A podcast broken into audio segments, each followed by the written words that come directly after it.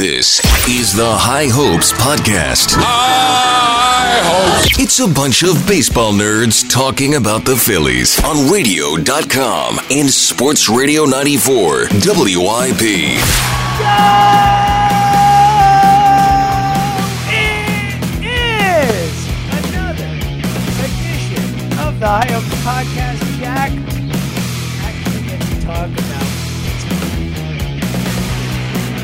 Didn't know that was allowed. Is that allowed? I didn't either. Oh, well, you know, I, I, was. We didn't do a pod last week more or less because I was so angry at the Marlins that I probably would have said something do that, and I just would have bitched about it. And I was angry at Rob Manfred, and I was angry at everybody. But now the Phillies just split with the Yankees, Jack. I know that, that it shouldn't be the goal to, to split, but and and we'll get to every game here and and we all know how frustrating a couple of the the, the two losses were. But it finally feels like baseball's back after that ridiculous back and then hiatus and, and all that crap. I mean, it, it, it definitely is. Uh, and, and taking taking two or three from the Yankees, just or taking or splitting with the Yankees is just sweet. Um, because honestly, like I, I, I walked into this series and I was like, oh, they're just gonna get their doors doors blown off. Um, and Well, especially when when game one was was basically a, an automatic loss. I mean, was there a person on the planet who thought that after being off for over a week and then going into Yankee Stadium to face Gerrit Cole, the Phillies were going to win that game? Like in reality, I know what you mean when you inadvertently said they took two or three because they kind of did. It felt like the first game was just like they have no chance to win that game no matter what. I mean, I like that. I like that. That's how we're spinning it. That game one, I, I, it's exactly how I'm spinning it. yeah, game yeah. one was uh didn't even actually count towards the the the rest of the know what season. happened. I mean, Yeah, I, I don't know. Yeah, I think I think that's totally fair. Um, but you know, because if people have been so down on this team, and you know, and, and for for right reasons. I mean, the bullpen has been awful to watch, and uh, the star rotation's been okay. The the offense has been definitely up and down. Um, it kind and it kind of feels like the, the talk around the team is kind of, uh, you know, one foot in, one foot out with with this Phillies team, and you know, and this is what they did all last year, and that's what they did under Kapler in in eighteen. Is like they would play, play like crap against terrible teams like the Marlins, and then they show up and be pretty good against against the teams that are actually good in baseball. So uh, I'm actually I'm, I'm not surprised at all that they split. Like it, I actually thought they were going to split this whole time, um, and the the fact that they did it was was crazy. The fact that um, Eflin went five tonight, and they were able to get four innings from the bullpen is, is crazy, and they were I mean, able to actually a, it's a miracle. It's a it's a true miracle, Jack. and and let the scorebook show that Nick Pivetta held the lead. Um, you know, there's not a lot of that inning was so clean too. And look, we'll get into every single one of these games and and die. I I texted Jack. We're gonna try and stay under two hours. I have so many notes, and it's also late at night. But I have so many things I want to get into. I mean, I think they I think they made these six o'clock starts just for you. I mean, it's only nine forty five. it's an amazing thing. Uh, you know me. I'm I'm always bitching about how late it is. So it is what it is. I have to get up earlier than you. Your show's in the afternoon. Mine's in the morning. You know, it is what it is. I mean, why don't you break here. Come on, why don't you bring up that you have a twenty month year old? I get like, I also have a 20 month old who wakes up every morning at six at the latest, and it is what it is. And she's a great sleeper. So shout out to Zoe. But um, I, look, I I think the of of it's funny because if we had done this pod yesterday or last night or whatever, like the predominant thing we would have talked about was the bullpen, and now we come into this one where, and again, the bullpen is horrendous and soul crushing, but we come in after this one where they actually found a way to hold down the lead. It is uh, it's it's nice. It makes it a little softer for me, Jack. well, listen, I'll say this: I feel really confident now.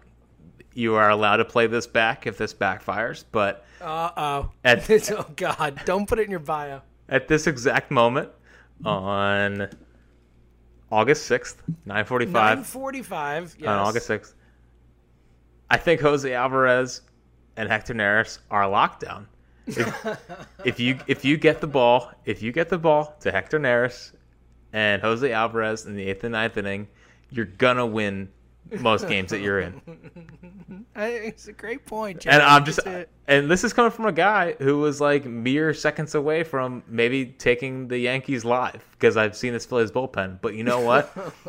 that little, that little thing in the back of my head was like Alvarez to Neris. Like that's oh, find me, find me a more lockdown eight nine inning. Ma- it's like Madsen to Lidge 08. I mean, right? More or less. More, more or less, or sometimes more. I will say that that Neris Judge at bat was, and I know Hector scared us a little bit in the ninth, but that that Judge at bat was was big time. And I know the Judge was coming off the bench and cold and all that, but that was a big time at bat for Hector. Like that was he went right after him. The splitter was just working, and Judge Judge had no chance. Like that was a really impressive moment. One of the more impressive moments in the Hector Neris era. Is that fair to say?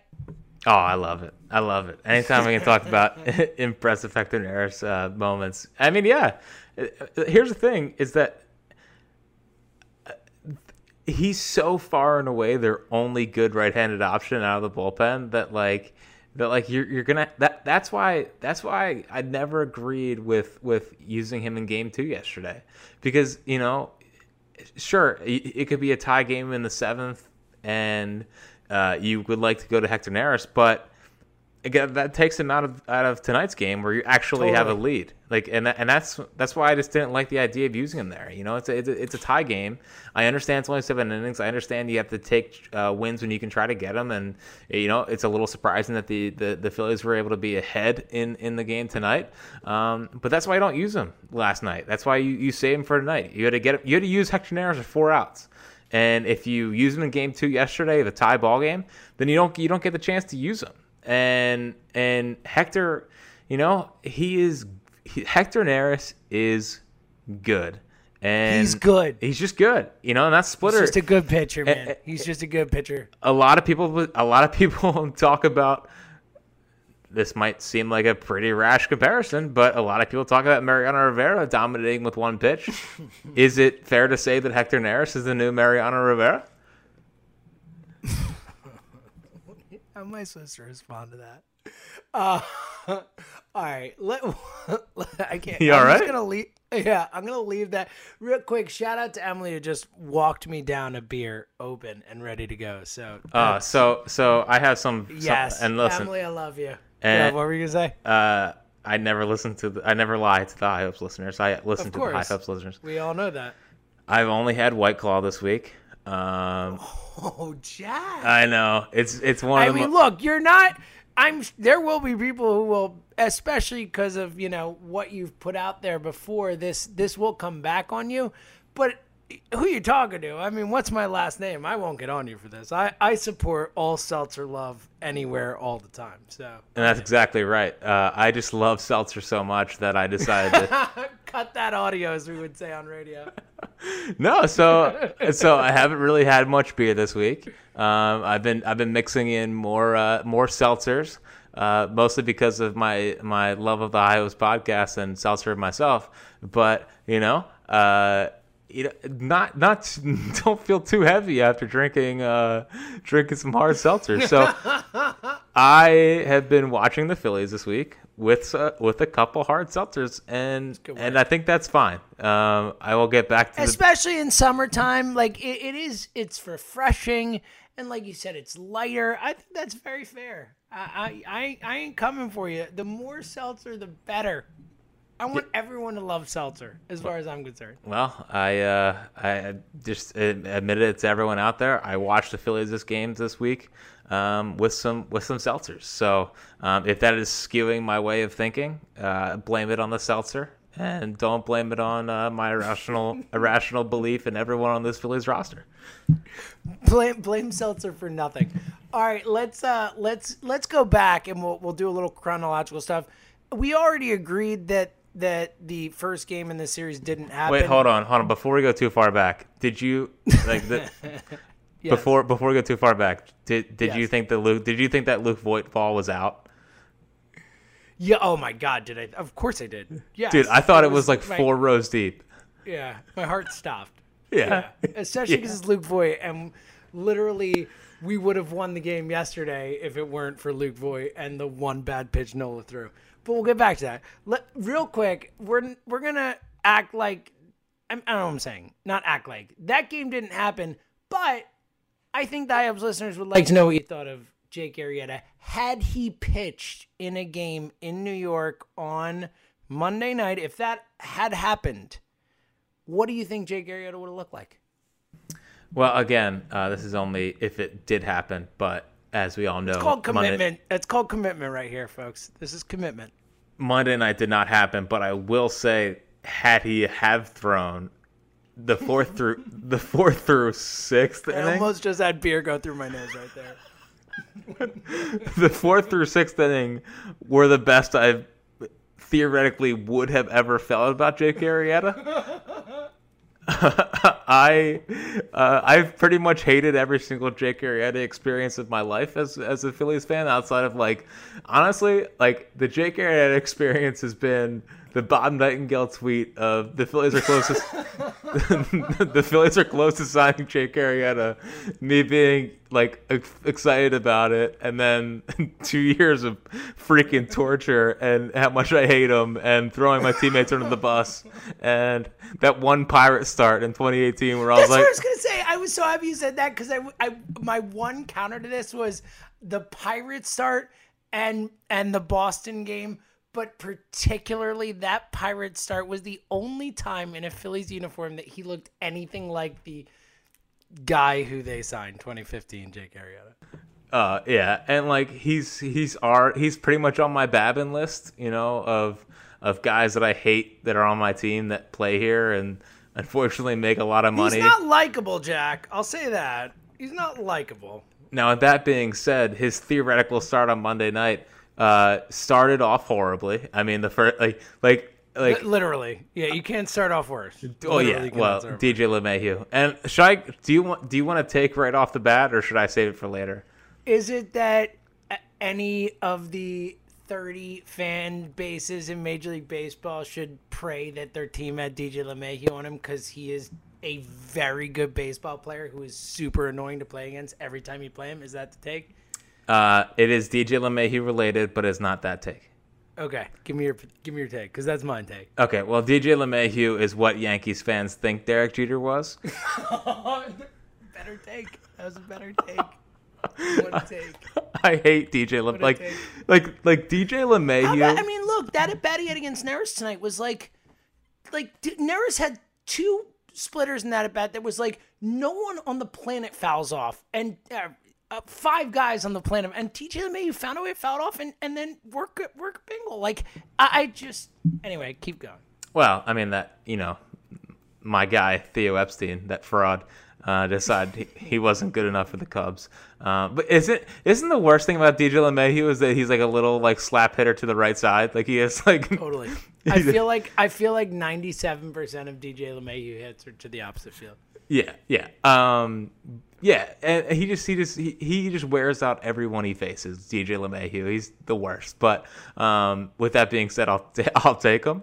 Um, but yeah, so so the first three innings of Arrieta's fake start on Monday night that doesn't count was like awful because he kept missing middle middle. Like he kept just leaking over the middle of the plate and like he just didn't really know where the ball was going and he would try to start a ball outside corner it would just end up right over the middle of the plate and you know like Gio Urshela just was squaring it up. Um and I mean Judge hit the ball down the line that Segura should have had. Um Should have had. He should have had it. well it didn't happen but uh, I, I know, I know. If if that game had happened, he should have had it, and it would have been two to one in that theoretical game, which you know, mentality wise, is, is a different thing. Not that you know it would have mattered if I don't know, say Deolis Guerrero came into the game later, but you know, it, that shouldn't have been a run. That's all I'm saying. Correct. And um, yeah, so then, but then after that, I mean, it it turned into legit darts at, at 94 and and it, it And movement, and like the ball was moving. It was like that's when it feels like when Arrieta's on, like it really, he is one of those guys who you could just see the ball dancing, and it felt like he was dancing there. It was dancing, and he he finally looked comfortable. It looked like he was finally just letting loose, and you know it makes sense. I mean, that was his first start since August of last year. It literally been it Which had literally crazy. it been it been a calendar year since the last time that Jake Arrieta towed the rubber, and and he's coming off of a bone spur surgery. It was his first time really, really back on the mound. And the guy, the guy that we theoretically saw in the last three innings was a guy that like can can actually help this ball club. Do I think? Do I trust him? No, I don't trust him. Uh, am I am I trying to get people's hopes up about Jake Arrieta? No, I'm not. Um, I would never want to ever leave any lead anyone down that path ever. But uh, you know, there's there's positives that to, to take away from, and I thought he was really finishing over his front side, and I just thought the ball was. I mean, now, now James, I don't know if you noticed or if maybe the whole baseball world noticed, but he struck out four straight guys, and he even attempted he attempted to miss some bats, which I wasn't sure that Jake Arrieta knew how to do, but he did it, and he he missed he missed some bats there late in the game, and like I just. I, I'm I'm hoping and I'm praying that it maybe unlocks something and maybe we can get an ERA in the freaking threes from Jake Arrieta. I mean that would be glorious. Um, but you know, there I think there's more signs of hope than than not after his last three innings, and hopefully that can kind of jumpstart him and, and get him moving in the right direction. Yeah, man. It felt like uh, you know, coming into the season we kind of joked. We all knew Velasquez was the the starter that we felt the least confidence in, or at least most of us. But um it definitely was one of those things where we kind of joke, be like uh, Arrieta or Velasquez, they both stink. I feel a lot more confident in Jake Arrieta than I do in Vince Velasquez. I mean, there's no question now. Arrieta looked really solid, man. Like he settled in, and I agree. I'm not trusting him at all. I'm just not. But I was impressed with what I saw, especially considering, like you said, how long it's been since he's thrown a pitch in a Major League Baseball game, and the fact that it was in New York against a really good lineup. You know, so I'm, I'm super, super, super cautiously optimistic. All right, now I think uh, quickly, you're welcome to the audience. We will actually talk about things that actually happen instead of this weird hypothetical world that we were living in. Let's move on to Correct. the doubleheader, Jack, that actually Do we- happened. Uh, do we can have to? we pretend the second game didn't happen? I mean, I, right. I wish I wish the first game didn't happen. I mean, I mean, obviously, know. Well, here's the thing: if the first game didn't happen the way it did, the second game didn't have to happen the way it did. So let's start with the first one. Um, let's start at the top with Wheeler. Uh, you know, I I started out a little rough, settled in, ended up giving him a, a quality start for all intents and purposes. What did you think of what you saw from Wheeler? Because I know after that first start, you know, we were positive about it, but you you did kind of point out that there. If it weren't the Marlins, maybe it would not have been quite as impressive a start. And I think we saw some of that against the Yankees early on. What do you think of Wheeler? Yeah, I mean, uh, I actually, I, I was, I'm way more positive about Wheeler after the Yankee start than I am the Marlins start. Nice, Um, nice. Yeah, because I think that I think that we see the I think that we see the path for Wheeler, um, and I, I thought I thought what made him so good is he wasn't he wasn't. Uh, I'm not gonna say he was flying open uh, mechanically against against the Marlins. Like obviously his stuff was still really good, but I didn't think he was in the zone enough. Um, like I thought it was uh, a pretty good fastball with decent location, and then a curveball that didn't stand a chance, uh, and then a pretty good sinker. Um, but what I saw against the Yankees was just a lot more consistency, a lot more time spent in the zone, um, a lot more pitches in the zone. And really, I think what we're going to learn from Wheeler is that if his front side stays closed, the longer the better. Um, and I thought during I thought during the the Yankees start, he kept that front side closed, and I think it really helped him um, with deception on his fastball, on his sinker. Um, you know, I. I guess I obviously we didn't watch Wheeler as close as we as we are now, but I didn't anticipate us getting a, a, a ground ball double play machine guy. Me either, man. I, I did you see that? It was a stat like uh, he's like one of like three pitchers in the last three Phillies pitchers in the last thirty years who had back to back starts with with three double plays, uh, three ground ball double plays in it or something like that. yeah, well, Sp- I think that. I think it was a Spaeder. Spaeder tweeted that out. I think it was. And I, by the way, shout out to our boy Ryan Spaeder because I have a, a fun Ryan Spaeder stat to bring up later. So get ready for that. nice. Uh, yeah, because I think I told you I prepared tonight, Jack. I got a lot. I got a lot going. Good. Uh, the last guy I think was Padilla, um, and that was back in like 03. So, uh, yeah, you you think you're getting a, a big strikeout guy in Zack Wheeler, and listen, if he wants to be a ground ball double play guy that they can still throw 97, 98, I'll take it. Um, but yeah, I just think I think with him it's going to be about keeping that front side closed as long as possible, then firing late. Um, and when he when he's opening up earlier, he's he, his front side's firing a little bit early. I think that's when you'll see his curveball and his slider not really be competitive pitcher pitches. But what I saw against the Yankees um, was a guy who who who whose pitches were in the zone longer than they were against the Marlins, and he pitched really, really. You know, if if Segura is not at shortstop and Didi's at shortstop, he has a better outing than than um, what he had, and he probably gets to throw a complete game instead of getting pulled. Um, and no, I don't think a complete game is really seven innings, and I think I think seven innings is a I have a, joke. I have a, I have a take for you later. Oh, I'm, Uh, I'm, on the I'm, I'm sure where I'm sure where that's going. Um, but yeah, no.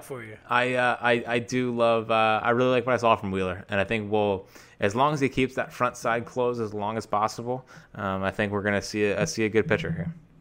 All right. So in a second, I want to get into the obvious main thing we need to talk about from the doubleheader as a whole. Girardi, the bullpen.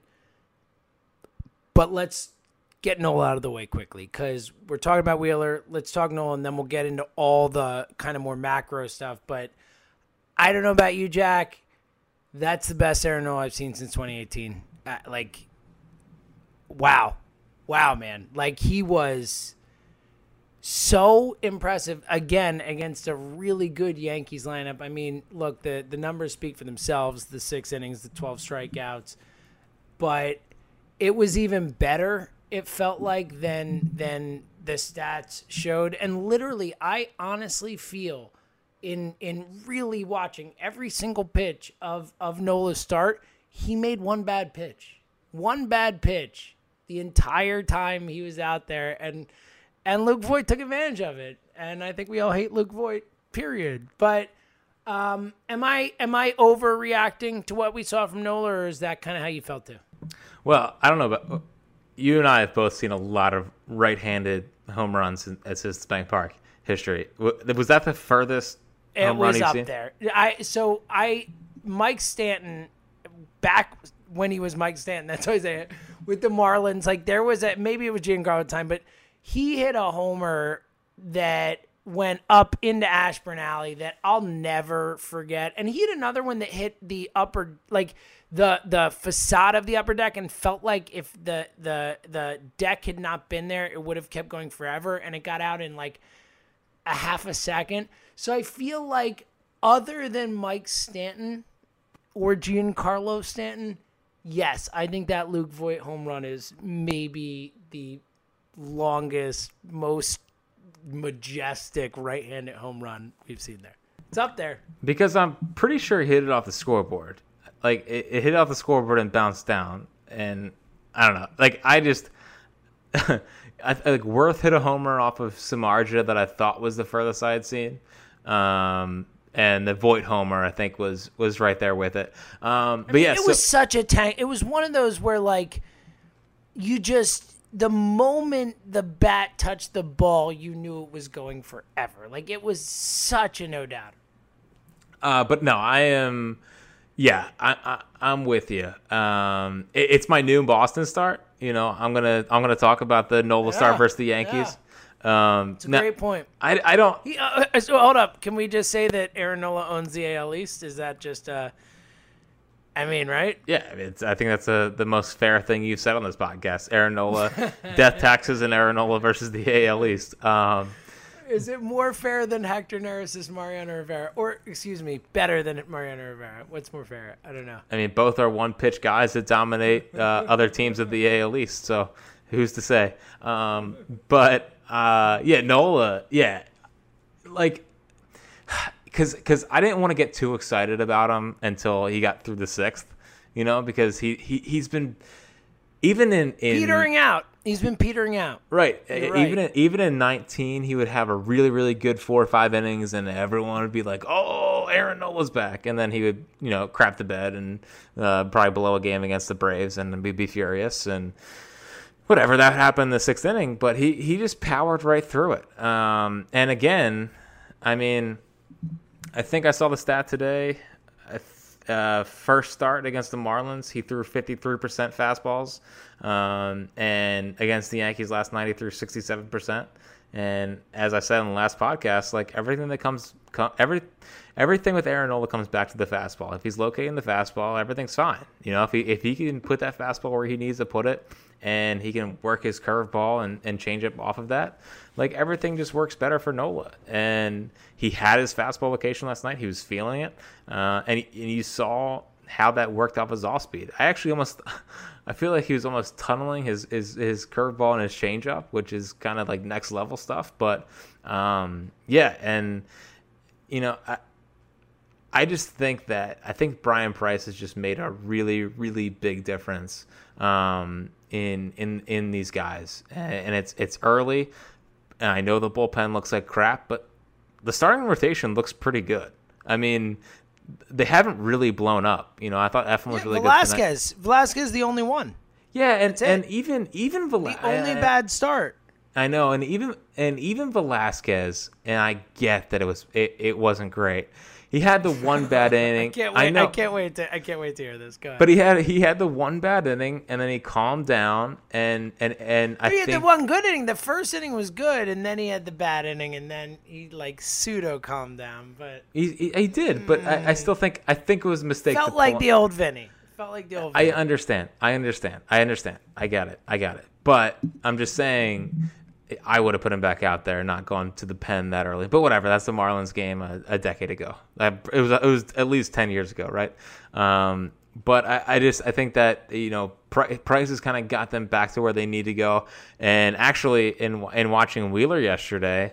Um, I thought I thought Price had a pretty big influence on him as well. Um, so I've been really really impressed with what he's gotten out of um, out of this out of this starting rotation so far. You saw with Arrieta in his theoretical start on, on Monday night, and you saw it with Nola. You saw it with Nola yesterday. Um, you know, just just just really really dominant stuff. And I guess we'll get into it, but I, I just I didn't hate I didn't hate the idea of pulling there. You I didn't either.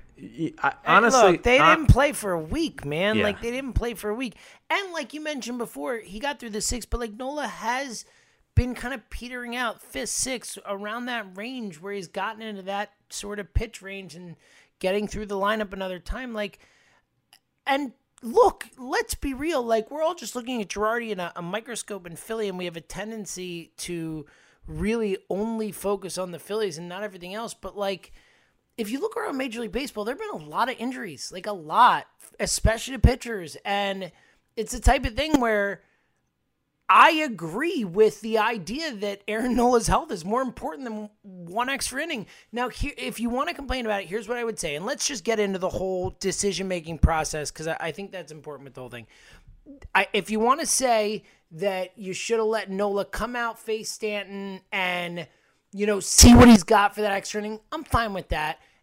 And if you don't, I, was fine with the idea to bring in Tommy Hunter. My only complaint with Girardi with the Tommy Hunter thing was I would have taken him out after three batters. I thought it was very clear he had nothing. Like sometimes you just know. Sometimes you can just see it. And somehow he faced five batters and it cost them runs. And if they had brought in Adam Morgan sooner, who knows? I know lefty righty thing or whatever, but or bringing Alvarez, but bringing a better pitcher. I, I, I didn't hate. I think that Girardi is right to almost have to trust a guy like Tommy Hunter in that spot, especially as we know, and we'll get to the Neris thing in a sec. But I have no problem with if Hector Neris warmed up, and even if he only threw one pitch, I get not using him in that second game, like we talked about. He wouldn't be there today, but. I, my issue with Girardi with that Hunter thing was that it was clear Tommy Hunter didn't have it, and he has to face three batters. But I would not have let those act like maybe they so they probably still would have given up at least a around like who knows, but I just felt like Hunter had nothing there and That's what bothered me about that decision making process, not putting Tommy Hunter in the first place. Yeah, and, and I think that's fair. Uh, but at the same time, if I remember correctly, there was a righty up. Um, and Adam Morgan traditionally hasn't been great against. I, I would have gone Alvarez. I would have gone. I feel like I just trust Alvarez to get outs, I, I, righties, lefties, whatever. Like I think you and I agree. I, I- we said it before. I, I don't think there's any question, at least in the minds of the High Hopes podcast, that Hector Neris and Jose Alvarez are. And then it's like a a, a, a gap. Like it's Hector Neris, it's Jose Alvarez, and then there is a gap between those guys and the next best pitcher, which is probably Adam Morgan. Like I would have just gone with my best guy there. If I can't use Neris, like, I don't know. I, and regardless, I'm not going to kill him for the Hunter move, but I, didn't you feel, was it, am I crazy to say that, that after those first three batters, really after two, but after those first three batters, you knew Tommy Hunter wasn't getting outs? Well, I mean, I could have said uh, after his jog in from the bullpen. I mean, isn't he like the modern day Todd Coffey? I mean, he's just. I know, dude. It's, it's, it is, he's so uncompelling as a, as a, a quote unquote athlete. Like it's, Yeah, eh. yeah. I mean, I try to make the argument that pitchers are He's like a sad version of David Wells, and David Wells got pretty sad at times. So. I mean, the fact that that, that Tommy Hunter's like our. I mean, I'm I'm putting like, One of the I'm put- four best, one of the four guys. Like again, like Jack. Are, there are there any other guys on this team other than Hector Neris, Adam Morgan, Jose Alvarez, and Tommy Hunter have got a single big out for this team? Like no, like and Um, even those guys big outs is in quotes because the Phillies have not had a, a true big out in, in a while. But I you know what I mean. I mean, I, I bite your tongue. Pivetta held the lead tonight, and you know that. and I would just like you to please take back that last sentence and put Nick Pivetta I- ahead of Tommy I- Hunter I, on your was just gonna chart. wait and spring it on you, but I I just want to let the listeners know that I have a, and we're not getting to it now. This is like a tease type of thing. Not that anyone's leaving anyway, but I have a very very important Nick Pivetta question to ask Jack. We'll get to that later, which is one of the two most important things that we'll get to in this podcast because I put a poll out and th- we have to settle something for the our guy. But we'll get to that. Let's get back to what we were talking about. So, as Yeah. you were saying, Um, actually, I'm just so excited for the other stuff that I forgot. But I uh, know, I know, I know. I, we're uh, no, the, I the- just- the, Tommy Hunter, the decision there. Yeah. then, you know, So so I'm cool with uh, so with Nola.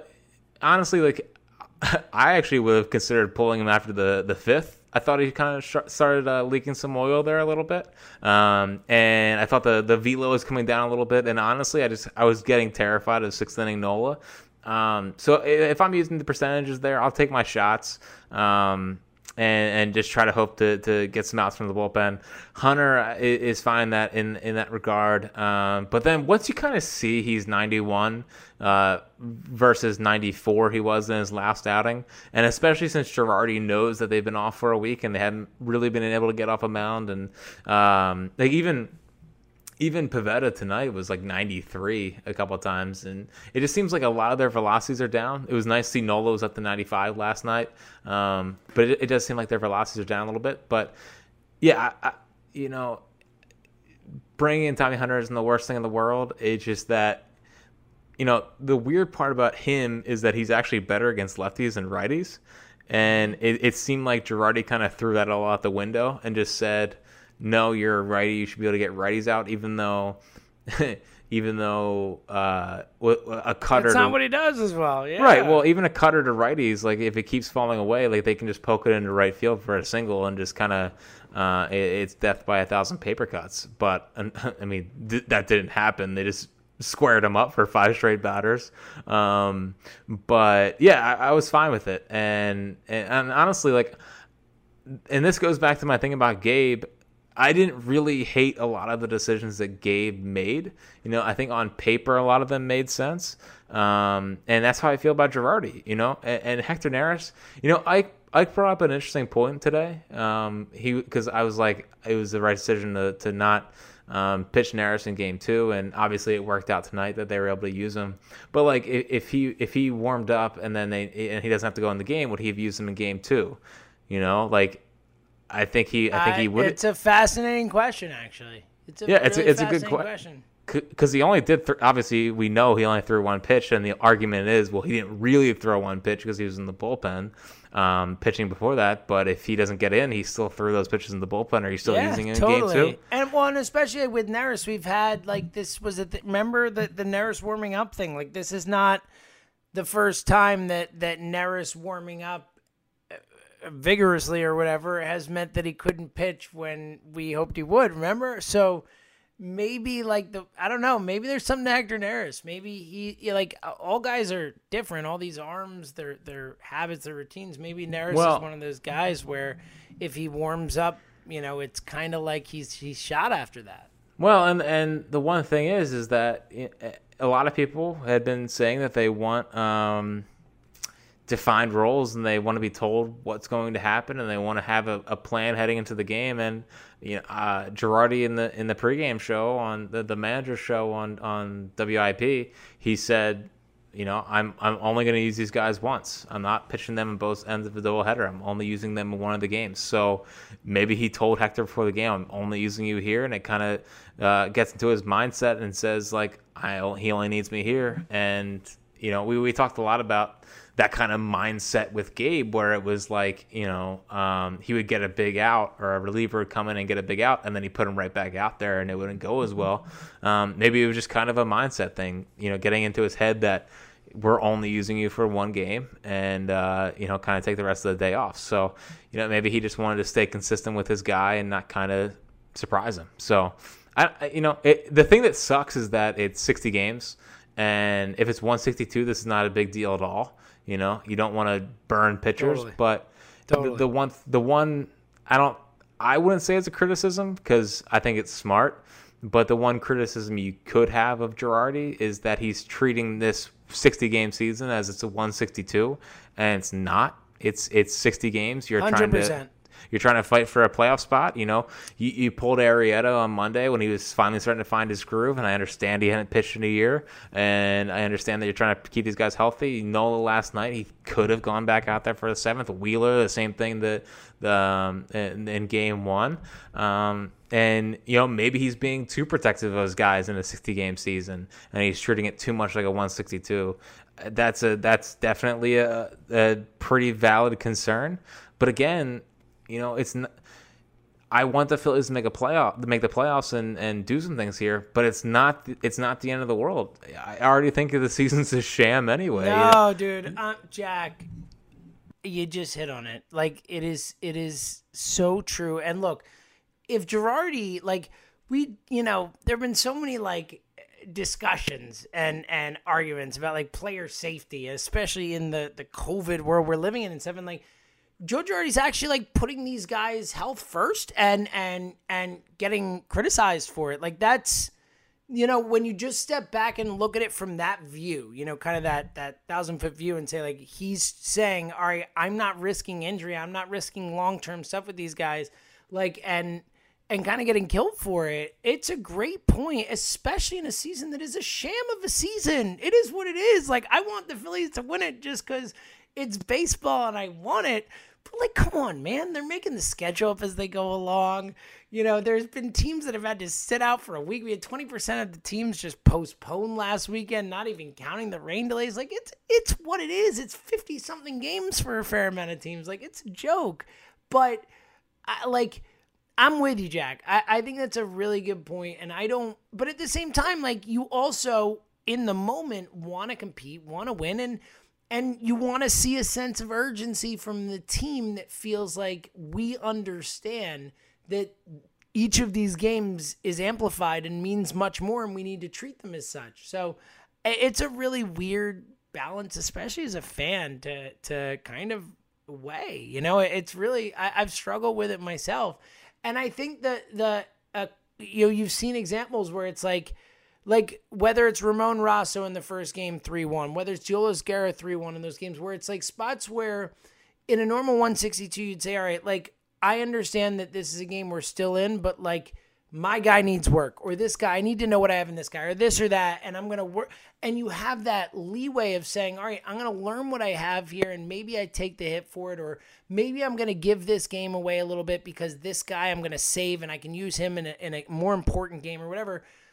that's tough. That's like classic baseball managing but with this few games that it is it, it's a real paradox jack it really is Now, does that still count for Austin Davis, or are we good there? Like, we don't have to learn Yeah. anything else about Austin Davis. We know he stinks. We know that he's a waste of time. We know it's a joke that he should gets. not be on a roster I mean, man. how the he frick- should not be on a roster How do they It's let that guy wear number fifty-four? Like, how do they let that guy wear Brad Lidge's number? How did they get let that guy put a uniform on? How did man? they? Like, how did they give him a key card? How does he even get in the building? I mean, the stats and Bob Wankel at Crossing Broad uh, tweeted them out, and I'll, I'll pull them up as we're talking. But like Austin Davis's stats over the you know 2019 to 2020 is abominable. Like this guy should not be pitching. Here we go. Austin I Davis mean- 2019 to 2020, 22 innings, 28 hits, 19 earned runs, a 7.77 ERA, and allowing a 988 OPS against. Like, I mean, Guys are hitting like Mike Jack, Trout. Jack Fritz might be able to do better than that. I don't. I, probably, but like guys, No. guys are guys are legitimately. They're like they're almost putting up Trout level numbers off of Every hitter is Austin Mike Davis. Trout against him. Yeah. Like, mean, why is he here? Why, like, what, what, Garrett Cleavinger, Connor Brogdon, like, oh, like, or like Seabold, like, what are we doing? Like, what, what are these guys here for? Like, why do you even have them on the roster? Like, why? And I understand that you don't want to trust young guys, or whatever, but like, Austin Davis sucks. Like, he's not a major league pitcher. There is zero reason to have him on a roster. He, ju- he shouldn't be on any roster, much less the Phillies. Well, and th- th- there's there's no if if if Connor Brogdon and Damon Jones and uh, maybe not Seabold, maybe not Cleavinger. If, See, yeah, not Seabold, probably. Why not Cleavinger though? Like, Well, he's 'cause a I- better left. I mean, he's better than Austin Davis, he, right? Is he, he? he is. He he's better than Austin Davis. I understand if they maybe want to work on some control stuff with him. I don't know if you can trust putting him in a game just yet. Um, but like if, if if Damon Jones and Connor Brogdon, especially Connor Brogdon, aren't up here by by Monday or whatever at the at the latest, like it's it's a it's a disaster. Like the, he should be coming up here with Spencer Howard on Sunday to make his first start, or not make his first start, but be in that bullpen because like and and and, what bothers me is like Ramon Rosso obviously didn't do well in his first game. But like, can we can we get him back out there? I mean, why not? Yeah, Why is he him again. Literally why can't, why can't he again. get in an 11-3 ball game? Like, why are we wasting our time with Austin Davis? I a great point. Ramon great Rosso should theoretically be one of your first guys out of the bullpen, especially That's well. That's the spot. The, you, Ramon Rosso's major league debut should not have been in a tight three to one game in the opener of the season. It should have been in an 11-3 game where you ask him to come in and get a few outs for you and say, you know, it, like that's that's if you're gonna have an issue with Girardi, and I, I agree with you. One issue is the long the way he's coaching, ma- managing longevity versus you know short season. But in terms of the bullpen decisions, it's those type of decisions, and and I get it. He doesn't know the the guys as well. He's still figuring out what he has, but I feel like a, we've seen already a couple times. Austin, we just saw Austin Davis, Deolis Guerra in New York, and and that one Rosso, where it's just like it's the wrong guy in the wrong spot. Well, and I I certainly know that Trevor Kelley has no idea where the ball is going. Like, why is he even warming up tonight?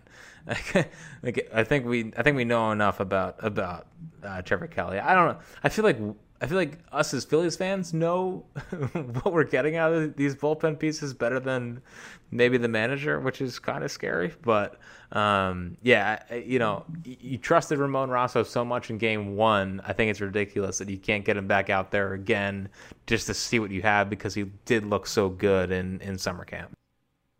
All right. Um, quickly, thoughts on Eflin, and then we got to talk about the lineup, the offense. A lot to get to. Quickly, your thoughts on on Eflin, just to to kind of get done with the starting pitch. Yeah, man, I love Eflin. I really do. I really like Zach Eflin a lot. Um, I, I, he threw a pitch tonight to Stanton. He threw a two seamer to strike him out, and I, I swear I've never seen a Zach Eflin two seamer move that much. You know, it, it literally it, it broke all the way across the plate. You know, and I always thought that the Zach Eflin two seamer was a nice pitch, but it didn't really, you know, break enough for me. Um, but yeah, I, I just really like watching Zach Eflin pitch, and you know, for that performance uh, after he had been hurt Uh, well, not hurt. I guess he had a little back problem and hadn't really pitched in a little bit. But for him to come out and do that against that Yankees team, I thought was really impressive. And you know, uh, I, it just seems like he has such a good feel for at least three of his pitches. Like I think he has a good feel. I, I still think his curveball is kind of kind of um, not great. You know, it kind of spins sometimes. It doesn't exactly have depth to it, but it's a pretty good get me over pitch. I think the two seamer works. Two seam sinker pitch works. Um, and then I really like the changeup. Um, so the slider, uh, uh the slider is a good pitch. The slider and curveball can are both fine. I think they're fine pitches, but he has a really, really good ability to get to the outside corner against against right-handed hitters that you don't see a lot. Um, you know, I think he's just a good four or five option. You know, I think he's a he, he could be better than a four or five, but I think as a four or five, I feel really good about Zach Eflin. I feel like I'm gonna get a consistent performance. The one thing you have to worry about is, you know, it seems like he gets hurt a good amount, or it seems like he gets tired. You know, it always seems like there's a, a little something off with him, to where you can't fully trust him. But when he's out there, you know, uh, what I saw tonight was was just really consistent, good stuff. Like I feel like Zach Eflin can go out there and give me six innings, less than three runs, two out of three starts, and I'll take that from Zach Eflin. So um, I think he tunnels really well. I've always thought he tunneled really well, and I thought tonight was just another example of that, just dotting the outside corner with three pitches that he can go to whenever he wants. So really, really impressed Zach Eflin, and um, I just hope he can stay healthy because I think he can really help this team. All right, let's segue to the lineup. Do you want to start with the bad or the good? It's your choice. Uh, always start with the bad. Yeah, I agree. All right, uh, so I'm going to give you a, a threesome, and I want you to rank for me how concerned you are about them offensively, obviously speaking. Rhys Hoskins, Andrew McCutchen, Scott Kingery. Oh, you didn't even add you didn't even add Jean Segura in there. oh man, shows shows how sad Yeah. I am. With, is Alec Bohm ready yet, Yeah. or what's happening there? Um, yeah. So Kutch, not worried. I know a lot of people are worried. I'm not. You know, I think he's such a professional. I think he'll figure it out. I thought we saw some It's signs. ti- it's a timing thing and all Yeah, that. you Just know, kind of get yeah. I thought we saw signs of life tonight, um, and I think he just has to trust his knee. You know, people have saying he, he, he doesn't look exactly fluid out there, but I thought the the double he looked like he was moving pretty well. So maybe that kind of much like Arrieta kind of gets him going a little bit. And I just think that I think I think things will come around for Andrew McCutchen. I think in 162 we'd feel fine about him. Um, so not worried yet on Andrew McCutchen. I actually thought he smoked a couple balls the other night, which was good to see, just right at guys. So um, I'm not worried about Andrew McCutchen. I think he'll be fine. Uh, Hoskins just looks like he's just caught in between everything. You know, in in fastball counts, he's not catching up. You know, he hasn't really squared up a fastball. Um, and it looks like when his foot's like when he's getting his foot down, a fastball's already by him pretty much because he's almost like sitting on off speed pitches. Um, now it's it's nice that he's walking a lot and that helps and whatnot, but like I don't know how much longer I can take the the fastball down the middle that he's just laid on or can't make consistent hard contact on. Um, so yeah, I I'm worried about Rhys just because I I just think it's all timing with him, and I just think he's in between right now. He doesn't really know if he wants to unload on a ball or maybe that's not right where he needs it, and he can try to work a walk. I think he's gotten a little bit too obsessed with trying to work a walk. So um, I I'm frustrated. I'm at like a a panic meter of like seven on Rhys. Um, and and the walks are great, but he's just got to start driving the baseball. Um, you know, it, hopefully they can get him back to the four spot if he can do that, and the lineup just makes more sense. But for the time being, like I'm just leaving him in the two, and hopefully he gets on base for for Bryce and JT like it worked tonight. Um, and Kingery again, he just looks lost. You know, he, he's got to get he's got to get back to just trying to get some hits rather than trying to launch everything. He looks lost, and, and it sucks because I, I want Kingery to be great. I really do. I want I want Scott Kingery to be awesome, but he's just brutal at the plate, like straight up brutal. Just I don't have I have zilch confidence in in him right now. I still think Kutch will come through. I still think Rhys can work, work a good at bat.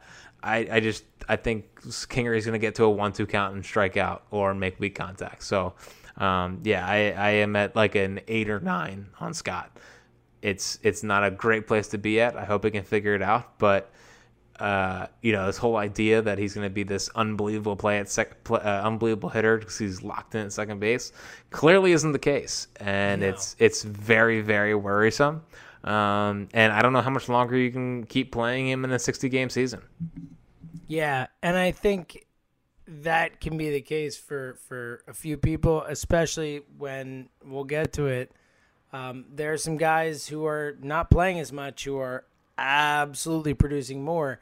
Um, but I agree with you. I, I'm I'm just as worried. Look, Rhys is clearly a much better uh, at bat right now than than Kingery is, but at least with Kingery, like you can potentially say, all right, he's still working his way back from from the COVID thing, and you know, kind of got a late start with things, and maybe he's just not back to where he needs to be physically yet. I mean, at least I can paint that world. Hoskins just looks broken, man, and and it's not just these games. Obviously, it's the entire half of of second half of last season where he was among the worst everyday players in the entire sport. And I agree that the ability to work walk the the ability to you know he does clearly have great awareness of the strike zone and the ability to recognize pitches and thus lay up and stuff but man it feels like he should be the ninth hitter right now. Like turn the lineup over he'll get on base for you. Like I, I just I have zero faith in him to do anything. I want him to walk. He's the kid in Little League where you're like, walks as good as a hit. Don't swing the bat. Because I have no faith in him to, to do anything with the bat. And that's almost scarier than Kingery in a way, at least, considering what we saw the second half of last season. Joe Giglio had a great tweet that I have I've thought the exact same things multiple times this season.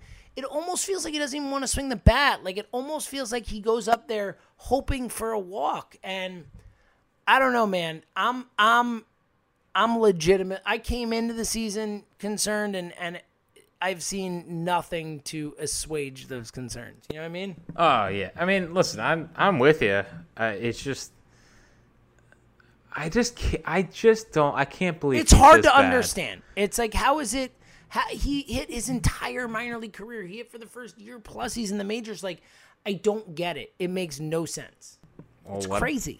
I mean, we did see it happen with Markelle Fultz. I mean, he maybe maybe you just lose Well, it. look, I think a better example is Dom Brown, and Dom Brown didn't have as much major league success, but Dom Brown, someone who was one of the top prospects in baseball, hit it in the minor leagues, came up, you know, had that that magical month plus, you know, that season, and then just lost it. And whether it was a, a hole in his swing or whatever they were able to key in on, or he couldn't hit a certain pitch or whatever, I don't know the specifics with Dom Brown, but like I think that's a better type of example. But man, yeah, well, at least. But here's the thing, though. it's nerve wracking. but here here's the thing: I'm is that Dom Brown.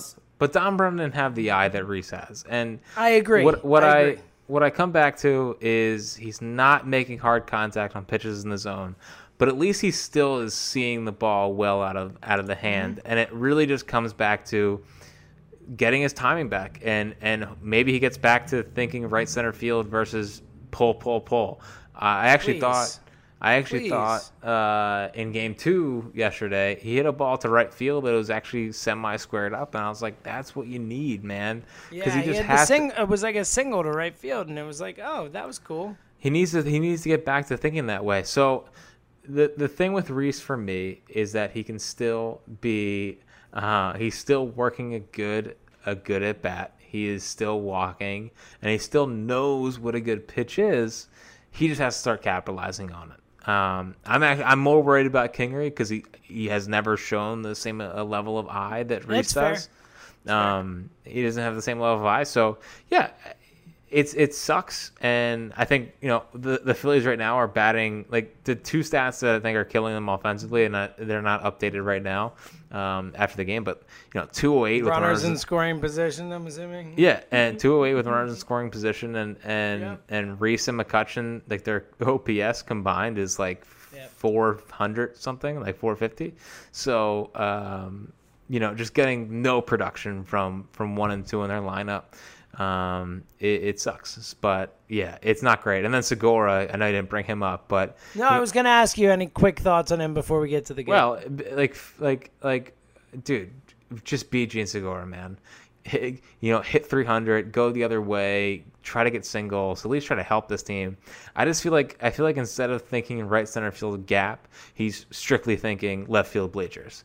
And it, he's kind of doing the Kingery thing where it's let me just try to launch everything. And believe me, I understand the I understand launch angle and I understand wanting to launch, but some guys that is not them, and that is not Jean Segura, and I don't think it's Kingery yet. I think he could possibly get there, but until he gets back to knowing how to bear off a baseball again, I don't think it should be him either. So, um, yeah, if, if Segura could just get back to being a right center field and thinking opposite way, and hey, maybe take a freaking page out of DJ LeMahieu and see what he did and be that yeah, for us. seriously, Like, seriously. Jean That's the Segura's kind of that- guy he used to be. Segura's that kind of hitter. I mean, the Totally. track record shows. So do that. Just be be DJ LeMahieu. Do that. BD, seriously, no, I.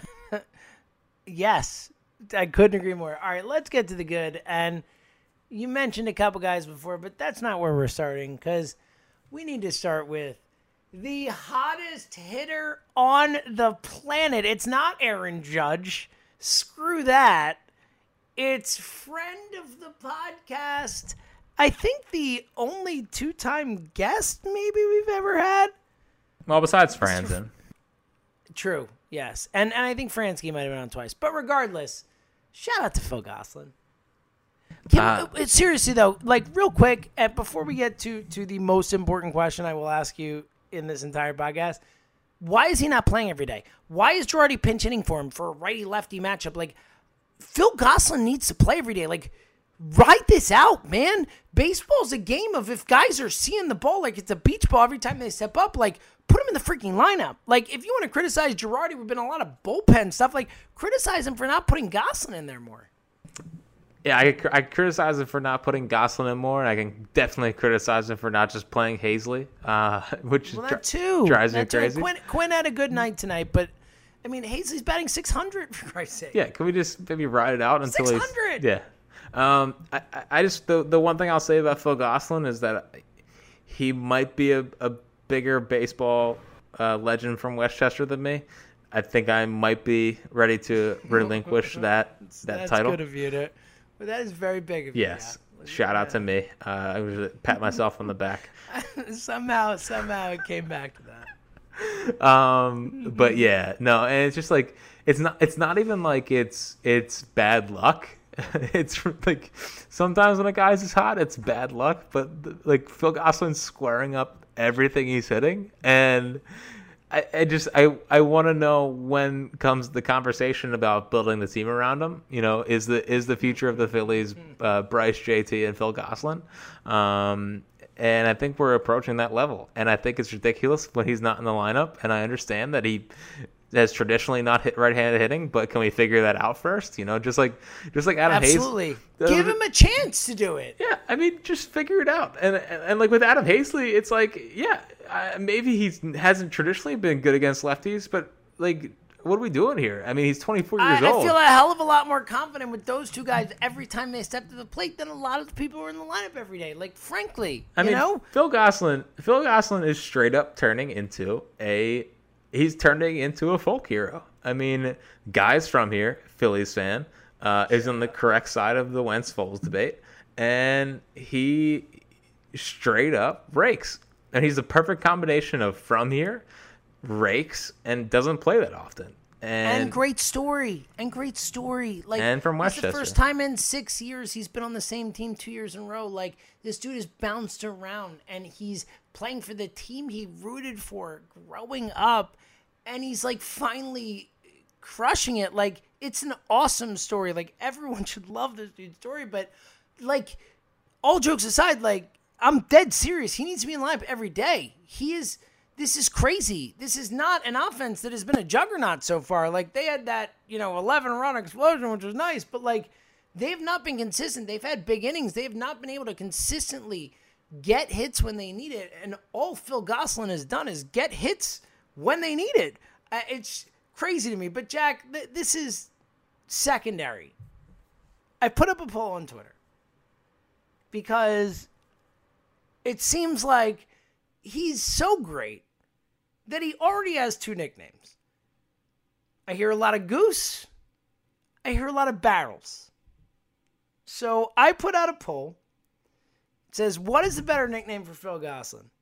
Barrels or Goose? 65% of respondents say Goose.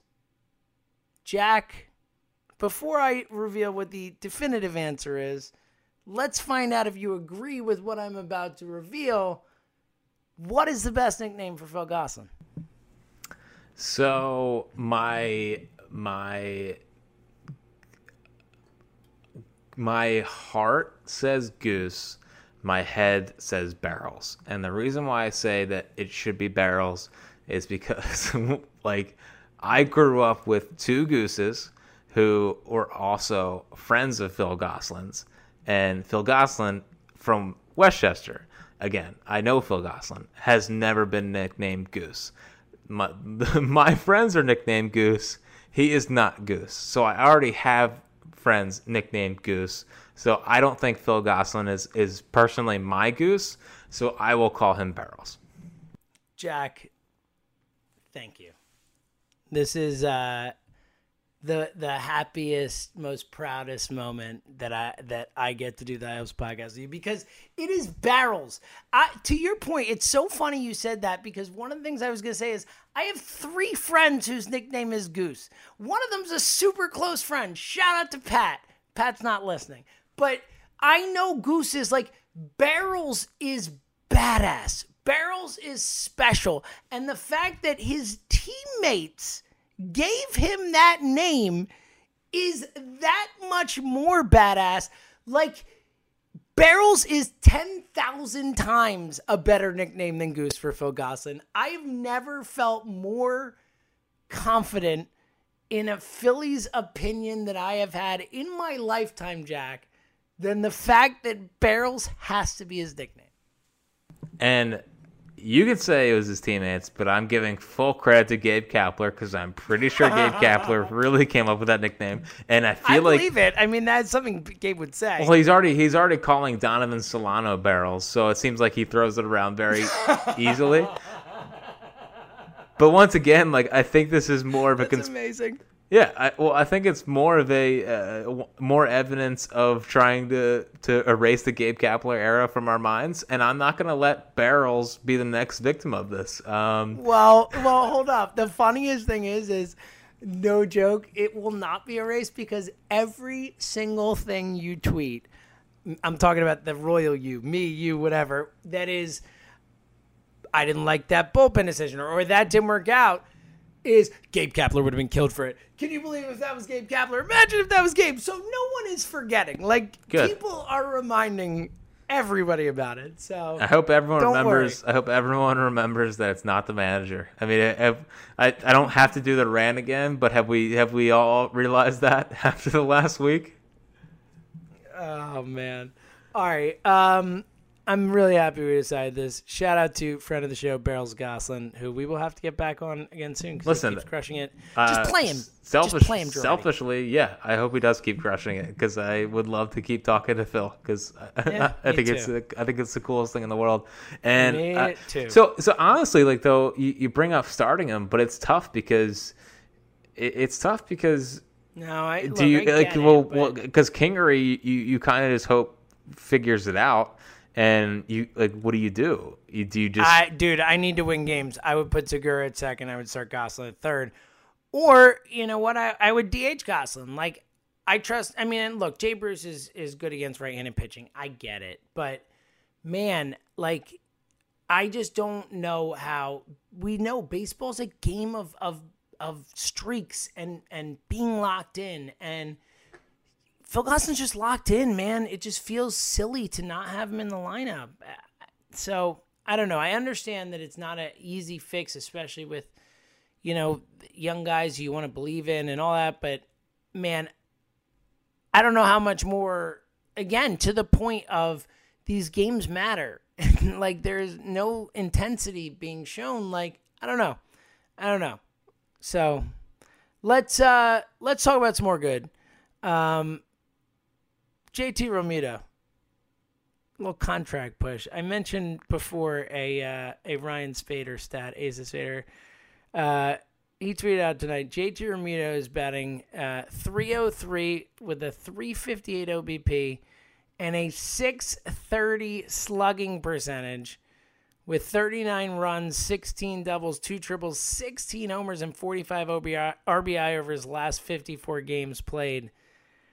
That's pretty damn impressive, Jack. Like, that's, and again, it's only 54 games. It's a third of a normal season, but that's high level catcher type stuff right there. Uh, and obviously the the throw uh, Brett Gardner. I can't believe he threw at Brett Gardner. Brett Gardner had such a gigantic jump. Uh, it was unbelievable. Um, JT and look, Bryce has been really good too. Like the average, obviously, it's been like you know hit or miss a little bit, but I mean he's got like a 998 OPS or something like that. Um, just shout out to to really. I mean, it just shows sign JT. I mean, these two guys are the future. There's no question. Yeah, and and JT is the kind of guy that you keep around forever. Um, and yeah, Bryce, uh, highest exit velo in baseball, which is good to see. You know, I tweeted I tweeted that out the other day, and of course people were like, "Well, why isn't it translating into hits, man?" It's like, well, that's the hope that if you keep hitting the ball hard, it will. so let's learn a little bit. You know, this is not a pointless stat, whatever. Um, but yeah, and it's really and, not. No, it is really not. And uh, and you know, obviously, what you just said about JT is all right. You know the stats are there. You know, for a catcher, his his offensive numbers are ridiculous. And honestly, like, why that? Why are you ever running on JT Realmuto? Like, I just first off, steals are already going away from baseball. Like, what is making teams be like, you know what? Let's try it. I, I don't understand how his how his rate his uh, throwout rate's only like fifty four percent. It has. I'm it pretty sure. Like I can't. Yeah, it yeah. feels like he gets everybody. It's eighty percent in my opinion, and I, I, think that the stats are wrong. Um, but you know, Wheeler Wheeler after the game yesterday said that part of the reason he signed here was JT Realmuto, and if you have Zack Wheeler signing here, and I know they still paid him the money and whatnot you have Bryce Harper, who has openly said he's his favorite player in baseball, and I think part of the reason he signed here was because of JT, and you just let that guy walk. It's just, it's it's great. It's, it's asinine. I mean, yeah, it's asinine. Yeah, and I just don't think they're gonna let it happen. Like JT Realmuto is significantly more valuable to the Philadelphia Phillies for a multitude of reasons than he is to any other team in baseball. Period. End of story. That's it and I do. I just I love the people that are that are outside the stadium. You know, the shout out to the Fandemic crew. It's amazing. Um, and you know the know fact that Aaron Boone can play like all that stuff is just amazing. Like oh, Boone is Boone is such a softy. Like what a he is. I mean, I like him. He just seems like such a phony. Like just just manage, man. Like get in there and manage. It, it, just seems like a lot of extra phoniness to, to Aaron Boone complaining about the air. Our guys like, are savages, Jack. They're savages. Yeah, yeah, yeah. Like like uh, you know, just just play baseball. It, they're just fans outside the stadium. You'll be okay. There's no fans in the stadium anyway. You go to Oakland, they do that all game long. It's not that close to where it's you know really affecting the game. Like, why don't yeah, you make your guys play better? You know, uh, yes. rather than than worrying about the fans outside the stadium. Like, let, us not be such a baby, Aaron Boone. Like, the, you, you don't act like a little Mickey Mouse manager. This is the big leagues. You've been around the big leagues for a long time. You've been around Philadelphia for a long time. Your dad's Bob Boone. You know how great the fans are here you know that they're gonna show up and they're gonna try to annoy you. Let's like I first off, if that was at Yankee Stadium, you would be saying how great they were, and just the fact that it happened in our, our ballpark shows how much of a baby you are, and the fact that you come out and you have to complain to the umpires about it. What are the umpires gonna do? Walk out of the stadium and go up there and tell them to be quiet? how about no? Like it, there's not forty five thousand people at a ballpark. There is 10 people outside of a stadium with an air horn. If your guys can't focus out of that, then they shouldn't be in the big leagues. Like if you if you can't focus enough to play baseball because of a freaking air horn outside the stadium, then you should not have like, your guys just are not major league caliber players. And you know, for Aaron Boone to cry about that is is one of the most single embarrassing moments a manager could ever have. It is phony. It is ridiculous.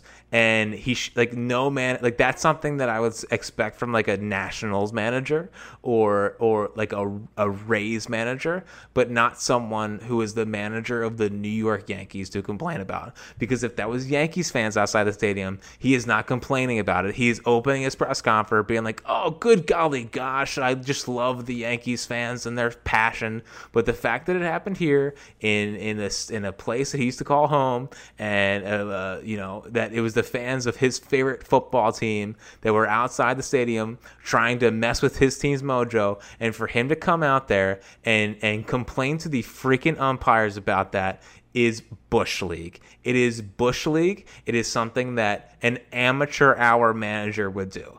Strictly freaking amateur hour. Grow up. There's no savages in the box. There's only savages outside the stadium. Wow. That was strong work, Jack. I I don't I don't have anything else to say. That was uh that was awesome. I, I do have uh, a couple last things I wanted to get. Did you have anything in your in your in your you know uh, take bag at the end here? Um, I do. I just I I uh, am I ending it or are you ending it with No, no, no. Well, all right. So I have a I have a few final things. Uh, here, let me let me throw something at you, and then you do your you know take bag, and then I'll give one final take. Um, I mentioned before, I had a really important question to ask you about Nick Pivetta, and I've thought a lot about your relationship with and to Nick Pivetta Tread lightly. and the, the, the way you tweet, what you say, and I think I've come to the conclusion, and I will remind you that you've never lied to the High Hopes listeners, so you cannot lie now. Jack, would you prefer that Nick Pivetta just never comes into any game so you don't have to deal with it? Yes.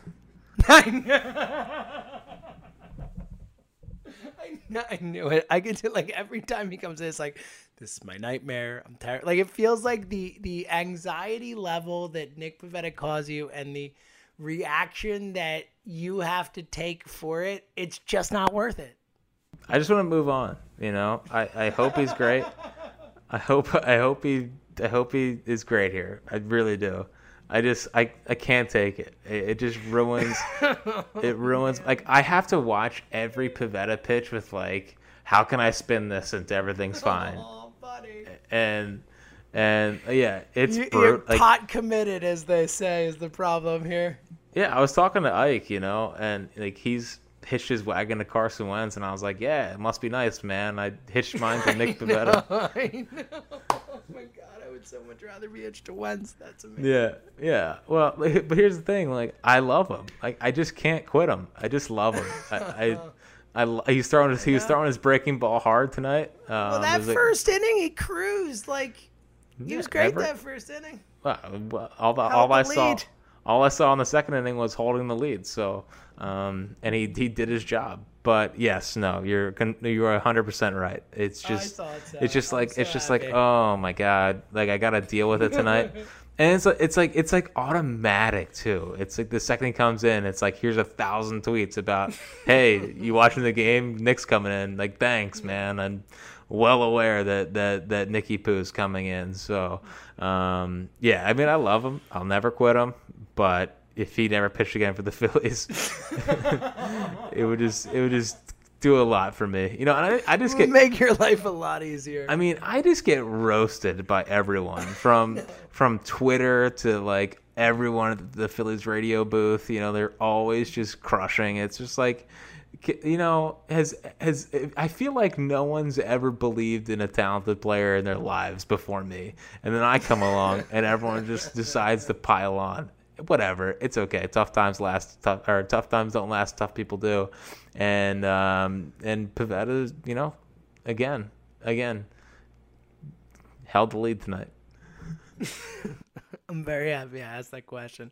All right, what do you got in your take back? Um, not much. You know, I think I think it's ridiculous that Haseley's not playing. Um, I mean, like Roman Quinn's uh, fine, but I think that when you have a guy who's as hot as Haseley's been, and you know, you you would hope that Haseley can develop into your everyday center fielder. You know, you have to find out if he can hit lefties sometime.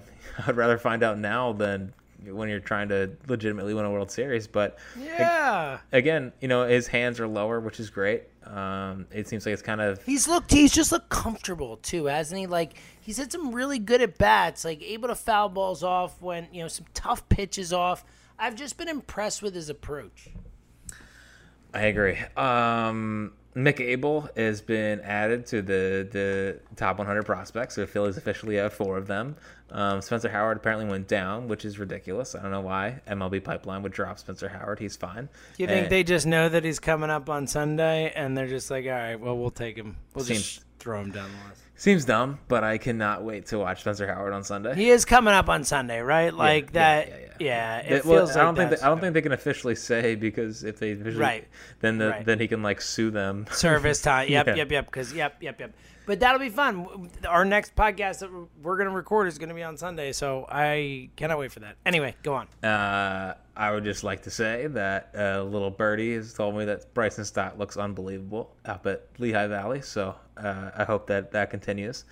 Um, I saw a lot of the cardboard cutouts tonight, and I would like to know how many High Hopes listeners have a cardboard cutout. If you have a cardboard Oh, great cutout, question. Yeah, let us know. yeah, just Seriously, let us know. at I High wanna Hope. Spot on Twitter. Me too. I want to know too. It's a great point. Or send us an email at the highhopespot at gmail.com. yes. Um, I actually, I actually have a cardboard cutout, so uh, look out for Oh, mine. Look at you, buddy. My mom bought I- it for me. Oh, that's adorable. well, you know what's funny is I never thought of actually getting one for myself, but I half thought about getting Zoe's face there, so I get it. Yeah. Well, it's a little different than um, my mom buying a 26 year old me yeah, you're right. Cardboard cutout versus you different. buying your infant You, daughter. the, you'd appreciate it a lot more than Zoe would. That is true. Um, I am doing a Reddit AMA next Thursday Oh, with our friends over at Phillies Reddit. Um, Shout out to Otter Hooligan. Yes, as always, and Met Suck, um, and Seahawks Joe. So uh, doing a doing a Reddit AMA. If you have any questions, I'll promise to answer them. Uh, well, not every question, but um, then some guy was already mad that I'm going to bring up my high school career, and I said, well, only if you ask about it. Um, and yeah, there's uh, high hops. If you're not if you're not drinking high hops during a Phillies game, um, I think there's something wrong. Um, so get out to, to Four Fingers Brewing Company, pick up a growler of high hops, and enjoy some Phillies baseball. You know, maybe pick it up for Spencer Howard's first start. That's something I would probably do. Um, but that's just me. So there's there's fresh batches of high hops at Four Fingers Brewing Company, the official brewery of the High Hopes podcast. Go out and out and attempt to talk Phillies with my dad. It won't go well, but it's always fun to try. Please, I- I can vouch. The High Hops is a outstanding beer. It's a session beer. It's easy to drink. It's smooth, and it works. So get on out and get that. Um, I hate to do this to you, Jack. I- I think you saw this coming. Why are you why are you making why are you bringing so many negative things into my life? Ah, my final thought of the night. I didn't hate the seven inning doubleheaders. Ah, I didn't get hate out. it. Get I out. didn't hate it. I didn't hate it. I Get didn't out. hate and I went in I went in expecting to hate it. I went in wanting to hate it. And you know what? At the end of the night I was like, that was all right. No, see, this is this is this is just another this is another example of people with kids that just want to go to bed and just want to yeah, ruin a tradition. Yeah, I'm of course. I know. That's what every everyone's the same BS. It's all you just want to go to bed. How about whatever happened to toughening out, toughening it out, and, and sticking up for something? James, when was the last time you you, you stood for something? How about you st- How about you stand for no more seven inning doubleheaders? I mean, It's so it's so Mickey Mouse. Yeah, let's just change. let's just have every game be nine innings, and then every once in a while we'll just change it to seven. Are you freaking kidding me? was gonna happen. If someone if someone pitched a no hitter during a seven inning game, what would you say that that pitcher did that day? I would hate it. And uh, Right. look, correct. I, correct. I know you would. So I I I think that I'm particularly a fan of it for this unique weird season because like especially as a Phillies fan, like it is super beneficial for the Phillies. A not having to dip into the bullpen as much potentially in those types of games, and B just the fact they're gonna have to play a lot of these games and saving innings does matter. So I think maybe I have a slight bias towards it for this season in particular as a Phillies fan, but I just didn't hate it the way I thought I would. That's kind of where I'm at. Well, I mean, I get it. I mean, I I I was a part of a lot of seven inning doubleheaders, so I guess I just knew how it was gonna go. You know, I, I just anticipated be people being like, "Wow, that was better. It was faster." It's like, yeah, I know, because it's two it's two innings shorter. It's like, Um, wow, yeah, four innings shorter. Yeah, yeah, it's correct. Um, so yeah, no, I, I, I get it. I, I understand. Like it just the game is just, but it's just fast. Like it's just there and it's gone. You know. Um, I, I I kept the book for a lot of seven inning games. I get it. I just I just don't think you can. I just hate the idea of of a every game's nine innings and then we're just gonna change it to seven innings sometimes. I, look, I agree. It uh, just on the whole, it feels Mickey Mouse. I just I expected to hate it because I hated the idea of it, and I didn't hate it. And and that well, that's you know, I, I don't I don't look. I don't expect we're gonna have a to it. lot of we're gonna have a lot of Phillies games coming up, Jack. Uh, you, the your boy Giglio tweeting out the Phillies now scheduled to play 33 games in 30 days from August 25th to September 23rd. Only one off day in that stretch, so they've got a seven game series against the Marlins in September. This is Okay. gonna be weird, man. Can we- can it's we get gonna a- be weird, early early prediction on the Marlins series. The Phillies go two and five. Uh, dude? I mean, uh, the Marlins will probably be running away with the NL East by then. So Hey, they're playing. Yeah. They're playing over 800 ball heading into break August. Break up the that? Marlins, man. Come on, it's unreal. Oh man! All right, uh, we'll be back on Sunday. Big series, Jack. I mean, they're they're playing Atlanta. Atlanta coming to town, especially here. You want to try and get those games two or three. Two or three. Perpetually two or three. Uh, tomorrow night. Tomorrow night is uh, Colorado versus Velasquez. Take the over. Great. Um, Saturday, Arrieta versus Soroka. Well, not Soroka. Um, No, it's to be. They haven't they haven't announced this story yet. But honestly, like- Sunday it's Fried versus we think Howard. Yeah. Well, poor Soroka. I mean, that, just a brutal injury. Um, Oh, it's it's a bummer. Like and and you know, it's obviously like you don't want to say good for the Phillies, but like you also like it's just like it sucks. Like I'm I'm not happy about it. Like he's so great. It sucks. Yeah, correct. So, uh, yeah, just a fun weekend. Uh, I'm looking forward f- uh, forward to Freddie Freeman torching us and uh, Marcell Ozuna hitting one to the upper deck in left field. So, um, if they can not let that happen, that would be great. At least, you know, spin zone on that. No more Brian McCann. So, uh, I love it. No There more Brian go. McCann and no more Chipper Jones. So Yeah. the two Phillies uh, killers are gone. Let let's just say I hope that we don't have to talk about any of these games in hypothetical terms as if they didn't happen. And uh, yes, happy happy Spencer Howard has has finally arrived weekend. And we'll be there to talk to you after it happens. All right.